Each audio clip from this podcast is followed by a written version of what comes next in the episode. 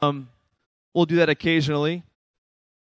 So today we're starting a new series uh, called Heal, and um, let me just tell you, as a pastor, what my hope is for this series. I've been thinking about this a lot and praying about this a lot the last couple of months. Part of the reason why I don't teach throughout the summers, is I want to give you guys a chance to hear a different voice, but also a chance just to pray through and think through what to teach in the fall.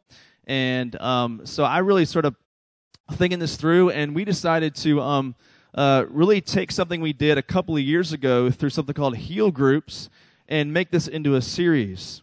And so I want to make sure you know, though, this is not just a series like, okay, well, if I've got major family issues or major this or major that, um, it's only for that kind of person. That's not what I'm talking about here. The big picture of this series, the big question I want you to be wrestling with as we go through the series is how do we heal from sin, but also from being sinned against?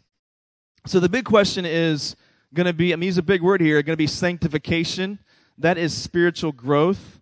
Uh, we talk about justification being what happens. Um, you, you're in legal right standing before God when you become a Christian. But sanctification is what takes place the rest of your walk with Jesus.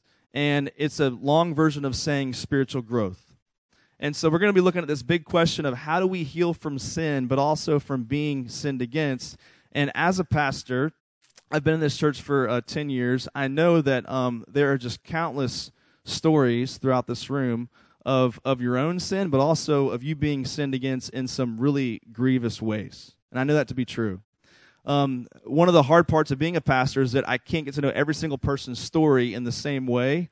But I know from knowing many of you and from uh, being a part of this church for a long time that just it goes with the territory. As a pastor, I've got a front row seat to a lot of sin in the church.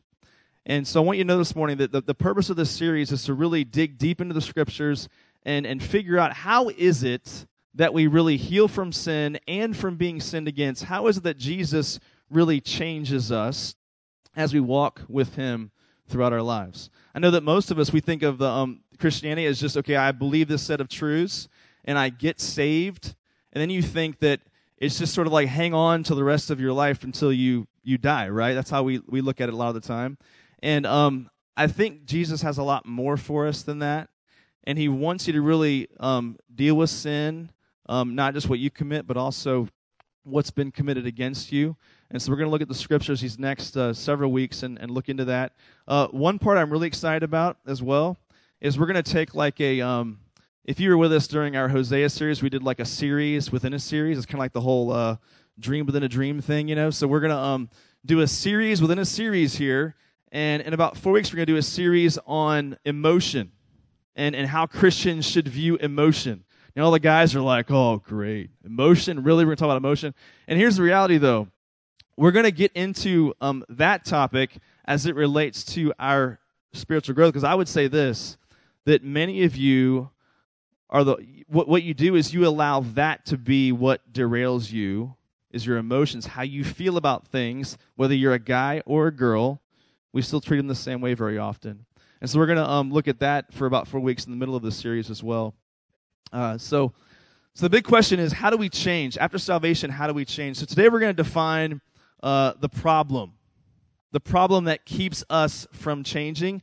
The problem that you and i have to acknowledge if we are truly going to grow in Christ, and change and be sanctified as we walk with Him. So I want you to go all the way back to the beginning of your Bible. Turn to Genesis chapter 1, verse 1. And I think sometimes we kind of gloss over these very familiar passages. John 3:16 would fall into that category. You've got it memorized. You know what it says. And so you're thinking, how is Dave going to share something new from Genesis chapter 1, verse 1?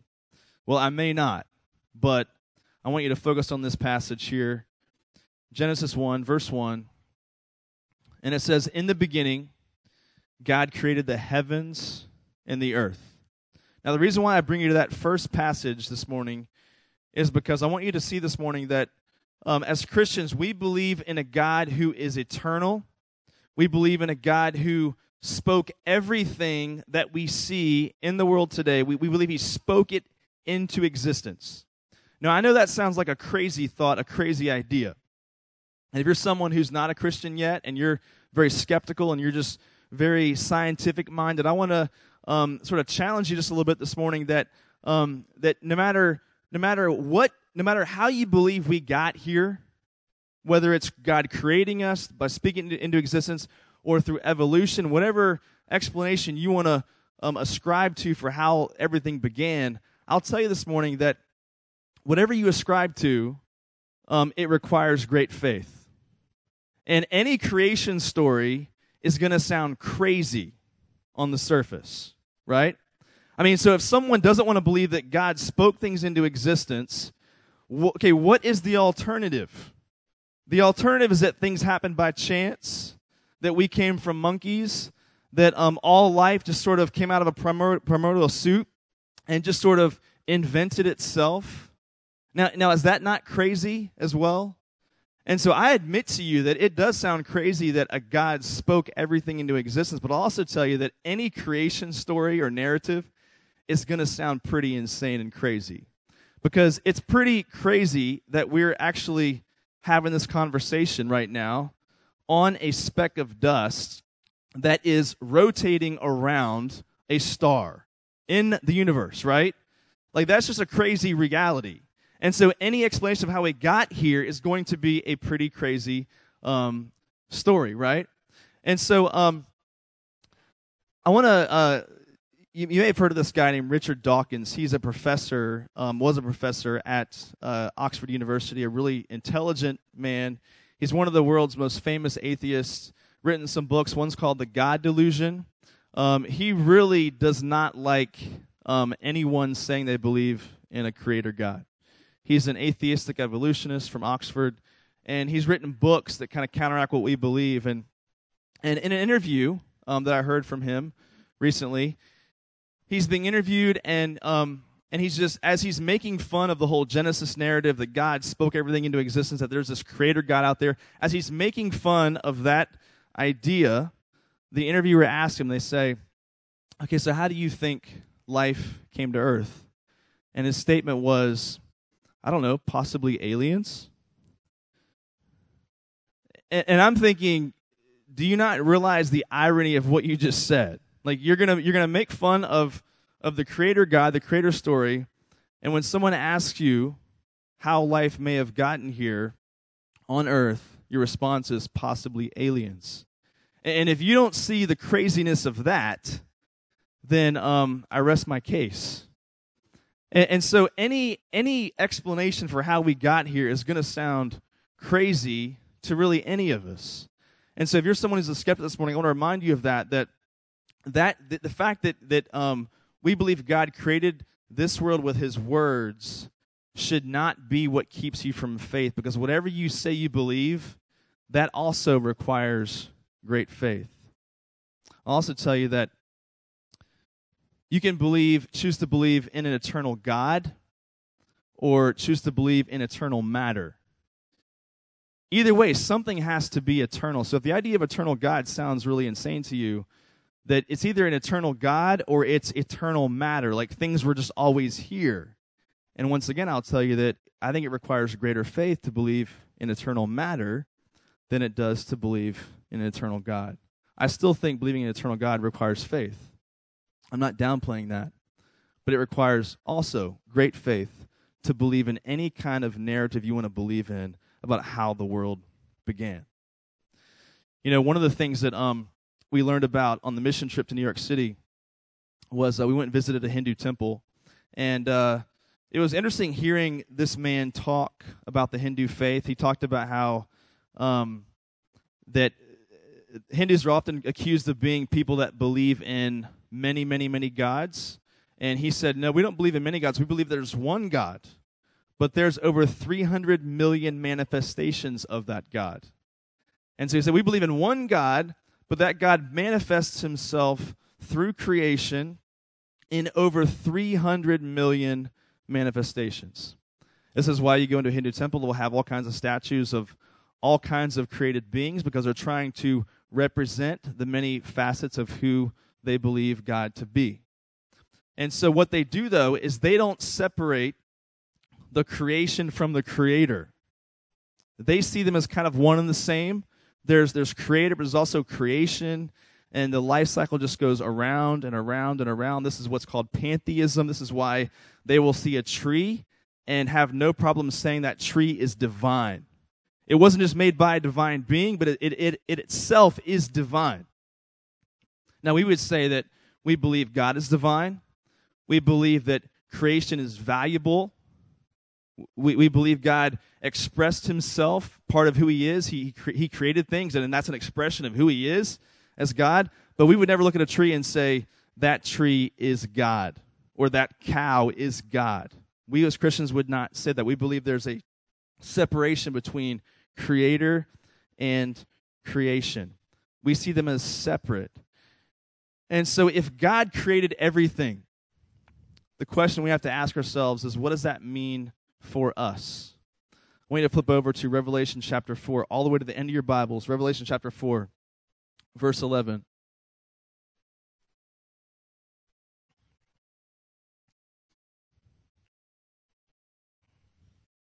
We're going to take you to several passages this morning. So, Revelation chapter 4, verse 11. And it says, Worthy are you, our Lord and God, to receive glory and honor and power. For you created all things, and by your will they existed and were created. So I want you to see this because what it's saying is that because God created everything, because God created all that we see in the world, um, I want you to see this. It says we, we are he is to receive glory and honor and power, for you created all things, and by your will they existed and were created. I want you to think about how crazy it is that you and I will turn our back on this God and go our own way based on this text. How, crazy is it that you and I will turn our back on him? And this, this verse says that he, because he's, he's created everything, that, that he is to receive glory and honor because of who he is as the God that creates everything. So if God creates everything that we see, who decides to, um, who gets to decide how things should work on this earth? I mean, it's not a trick question. Who gets to decide how things should operate on this earth? if God creates everything? Who gets to decide what's right and wrong based on who created everything? Because he creates all things, he's worthy of he's, he's worthy of glory, he's worthy of honor. This means that you and I don't get to make our own rules. I know as as high schoolers you're in that prime spot of life where you think to yourself that you are the best person to be in charge of your own life, right? This is a source of conflict with parents, source of conflict with authority, is that you think that, that you are the best person to be sovereign over your own life and to decide what gets to happen with your life. Um, I had a friend, um, I had a friend that uh, used to work with us in the high school ministry. I'm not going to mention names this morning because you guys don't even know who this guy is, but many years ago, this guy worked with me in the high school ministry here at TBC. And um, when I first came on staff here at the church, and uh, he and I used to go and pray. We used to go to the high schools and pray together. We used to walk around Belton High and Temple High and just pray for the campuses. And this is a guy I would share meals with occasionally, and um, a good friend of mine at the time. And he, he left our ministry several years ago, and he still attended our church. And just recently, um, he had decided to leave his wife and move in with somebody else, another woman. And so um, this man, I talked to this man recently and I said, Hey, I'm, I'm going to ask you to repent. You like, you know where I stand on this whole issue. I'm going to ask you to repent, turn from your sin, and turn back towards Christ and move back in with your wife. That's what I'm asking you to do as your brother in Christ. That's what I'm asking you to do. And his response to me was, You know, Dave, I'm the happiest I've ever been in my life. And I said, Yeah, you've, maybe you've got happiness, but you lack joy. Because when you are living in disobedience to Him, you will not have joy. You might have superficial emotional happiness, but you will lack true joy. And so he's living in a place where he is saying, God, I don't care what you say about sex outside of marriage. I don't care what you say about adultery. I don't care what you say about marriage commitment. I'm going to live however I want to live. And this is the exact same thing that you and I do in our walk with God. We turn our back on Him. We say, God, I've got it figured out better than you. I'm going to go my own way. And that's how I'm going to live my life. Someone shared a quote with me yesterday uh, by a guy named J. Vernon McGee. He says this. He says, This is God's universe, and He does things His way. Now, you may have a better way of doing things, but you don't have a universe. All right?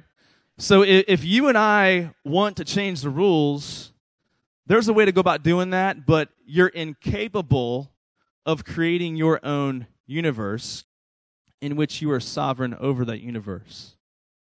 And so we'll often live this way, like, you know, I've got my own world, I'm going to be in charge of that and say what goes there. But the reality is, you and I don't have that ability to create one, right?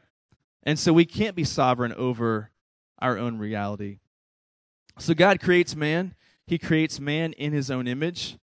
But then He looks at man and He sees something wrong. He sees that man is alone. He says it's not good. In Genesis, it says that He sees that man's alone and says it's not good. So he puts Adam to sleep, the first surgery in history. He takes out one of Adam's ribs and he fashions it into a woman. Now, once again, for the skeptic, I know you're thinking, so God took a rib and he whittled a woman out of that? Like, what, what in the world do you people believe, right? In fact, if you know um, David Gainey's up here in the front row, he's, uh, you can raise your hand. Um, he just he just experienced something kind of like this recently where he um he had he had to kind of he he had a, a little nose issue and so um doctors uh cut into his rib took out a little piece of a bone there and refashioned his nose. You've had plastic surgery. How cool is that? Isn't that awesome? And so um so so he's had like he's like a new nose now. And so doctors can do some wonderful things. They can take a piece of a rib and make it into a guy's nose right? Um, but a doctor can't exactly take a rib and turn it into a woman, right? God can do that. Doctors cannot do that kind of thing. And so we don't, I want you to hear this though. You might ask the question, well, why would God, why did he create Eve in this way? Um, why does God use Adam's rib to create Eve? Genesis chapter 2. Turn back to Genesis chapter 2. Genesis chapter 2, verses 22 25 uh, tells us the answer to this question.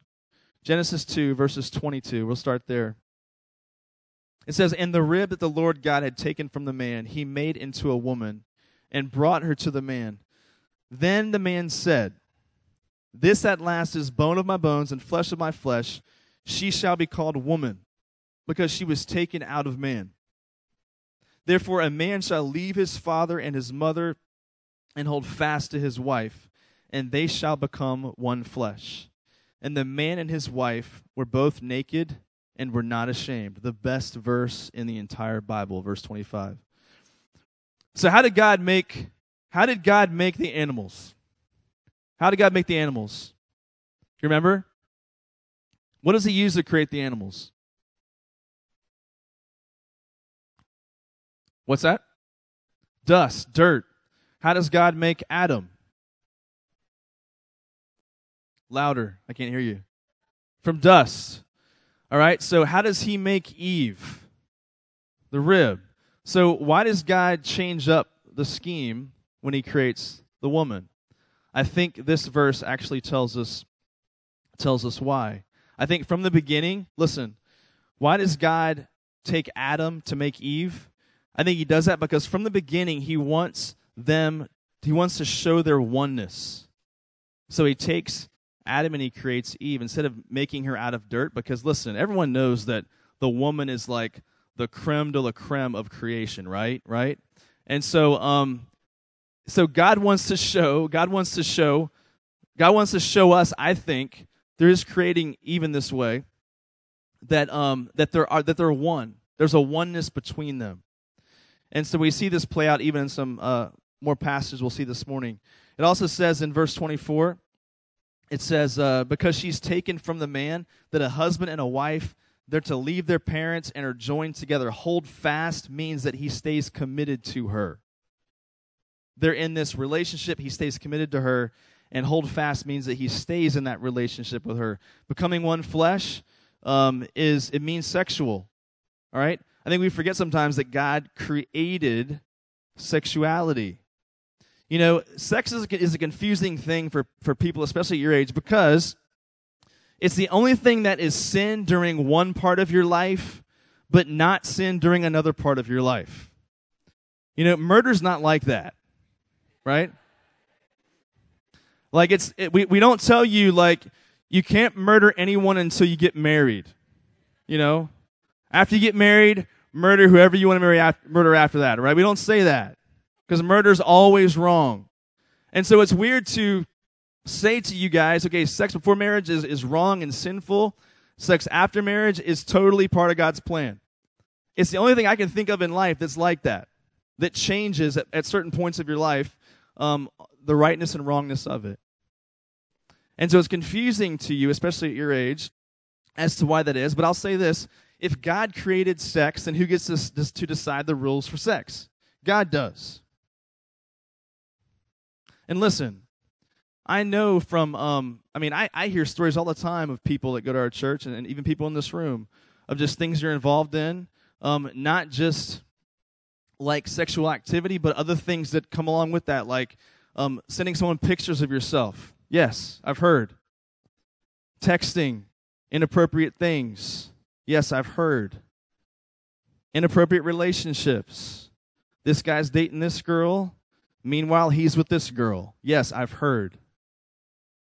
And I hear things all the time about people at our church from other people and so on. Just they'll tell me, hey, you know so and so was with so and so. I'm like, wait, what? And so here's the deal though. If God created this, then who gets to decide how it plays out? God does. God does. And I want to be real clear this morning. If you are if you're involved in anything sexual with anyone, right? Before marriage, it's sin. It's sin. It's rebellion. It's not just sin, hey, don't do that. It is rebellion against the God who created it. As Revelation 4:11 said, he is worthy of glory and honor because he created everything. And to go against that, to go around his plan, is to be in rebellion against the God who created something like sex and sexuality. And so I don't want to just leave you hanging there and say, I want you to see why this morning, why that is sin. Okay, turn to Ephesians chapter 5. Look at Ephesians chapter 5 this morning. Looking at verse 31. It says, Therefore, a man shall leave his father and mother and hold fast to his wife, and the two shall become one flesh. This mystery is profound, and I am saying that it refers to Christ and the church. However, let each one of you love his wife as himself, and let the wife see that she respects her husband. I want you to focus on verse 32.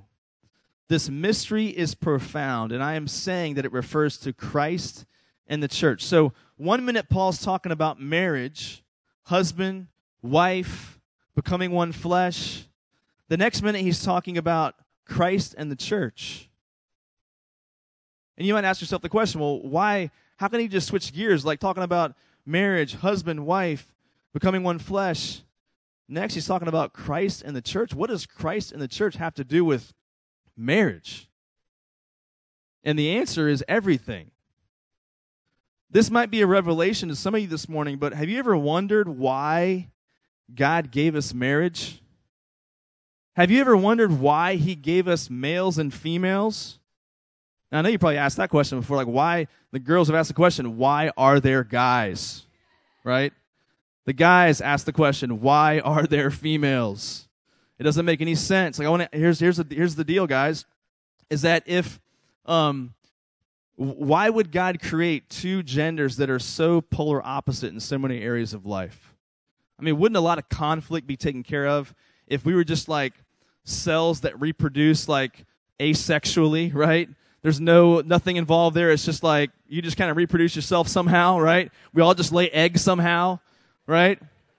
I'm sorry to give you bad visuals this morning. I apologize, but I'm just trying to break it down for you here. And so, listen, listen. Bring it back, bring it back. So, um, but why would God do that? I mean, think of all the drama that would be gotten rid of if there was no marriage, no males, no females.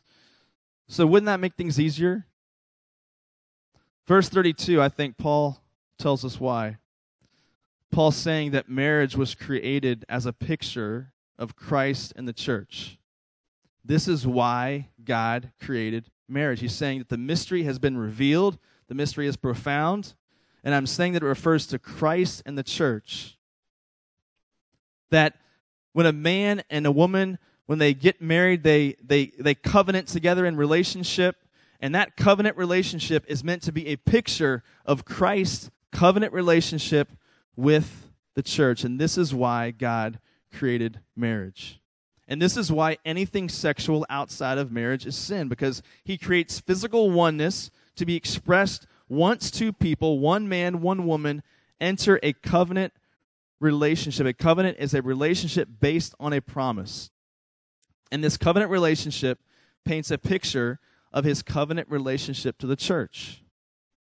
And so, while this talk about marriage, when we're trying to define the problem of sin this morning, it's simple because God created us for relationship with Him, but also with each other.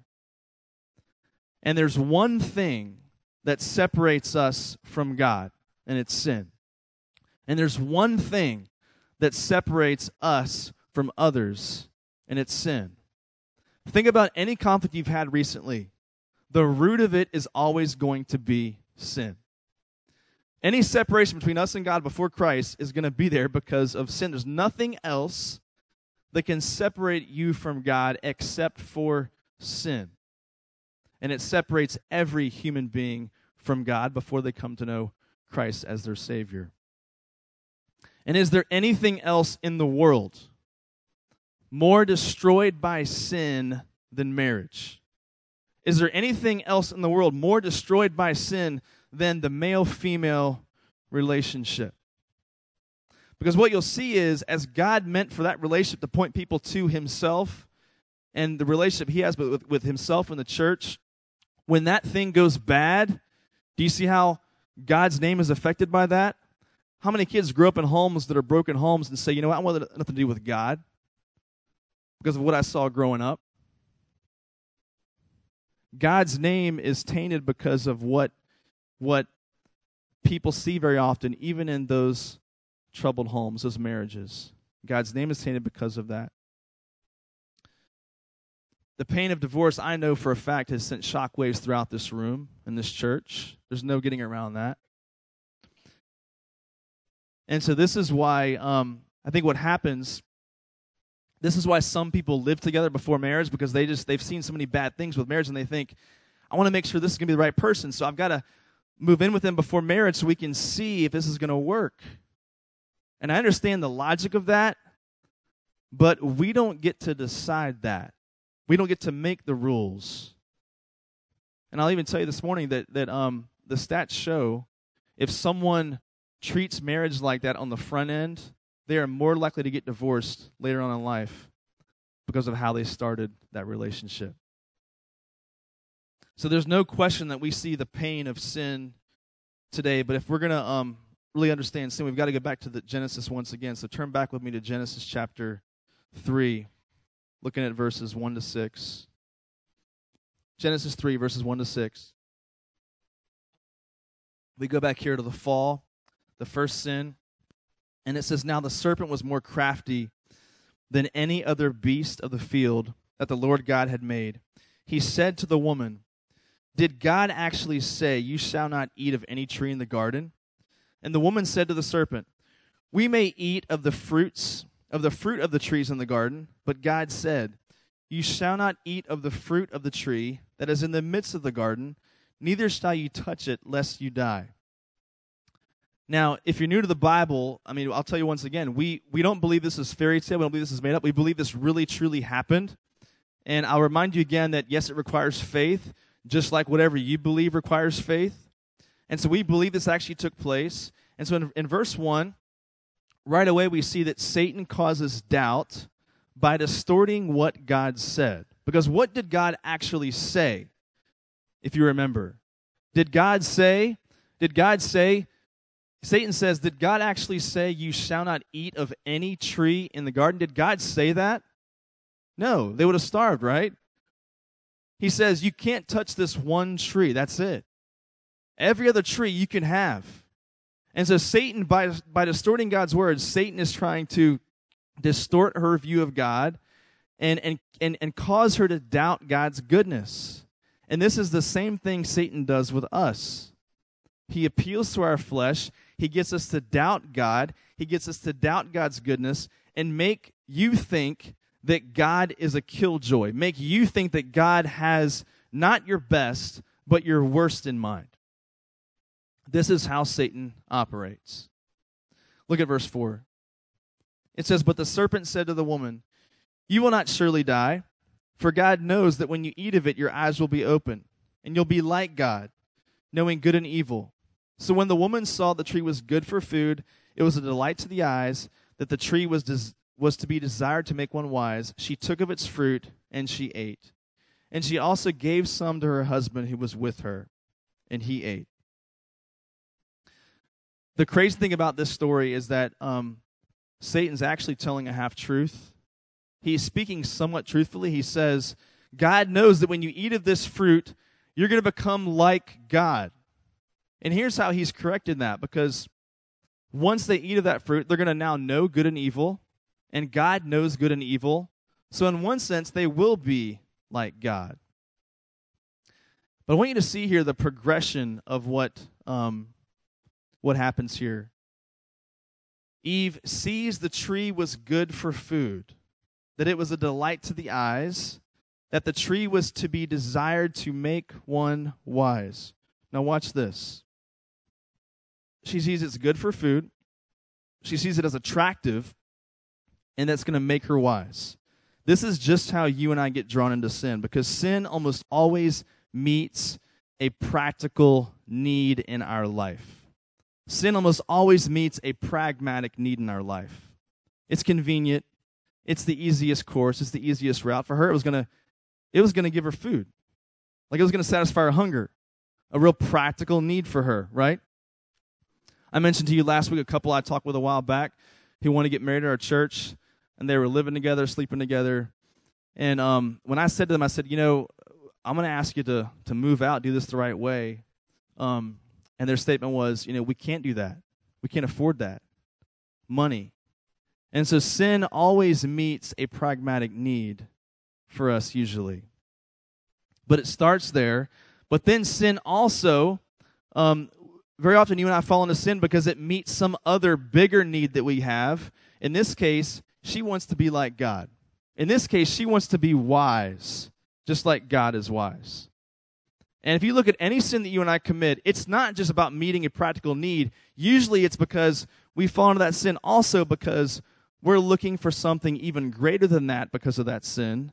And so if you're dating that guy or that girl who's an unbeliever and you call yourself a believer, why are you doing that? Because you don't want to be lonely. It's meeting a practical need. Your identity is based on your status. That's a deeper need. And so you're chasing after this guy or girl because of your own identity. You don't see your identity as in Christ. And so we very often chase after sin because of the practical stuff, but also the deeper stuff. In this case, for Eve, it's she wants to be made wise just like God is wise. I want you to turn back over to Ephesians chapter 2, verses 1 to 3. Look at Ephesians chapter 2, verse 1 to 3. The first sin wasn't just about eating a piece of fruit, it's about a lot more than that. It's about trying to become like God. And so, as a result of Adam and Eve's sin, God's relationship with mankind is broken beyond repair. And so, we see in Ephesians chapter 2, verses 1 to 3. Look there with me, if you will. It says, And you were dead in your trespasses and sins, in which you once walked, following the course of this world following the prince of the power of the air, the spirit that is now at work in the sons of disobedience, among whom we all once lived in the passions of our flesh, carrying out the desires of the body and the mind, and were by nature children of wrath, like the rest of mankind. When I read those, that, those verses, some pretty intense words dead, sons of disobedience, passions of our flesh, desires of the body, children of wrath. And for those of you raised in the church, Maybe you haven't done some of the big sins, as we call them in our culture. And you're going to read that passage, you're going to say, that doesn't sound like me. That sounds like somebody else. But I'll tell you that if you're, I don't care where you're from this morning, but um, but every Christian, this verse is true of every Christian before they came to know Christ. We were dead in our sins apart from Christ. This verse is absolutely true of every single person in the room, whether you're a Christian um, at a young age or an older age. We're dead in our sins before Christ. This is really why I hate when people say things like, I've got a boring testimony. Uh, church kids often say this, like, I don't have a crazy story about drugs and so on. I've just got a boring testimony. I was saved when I was four or seven.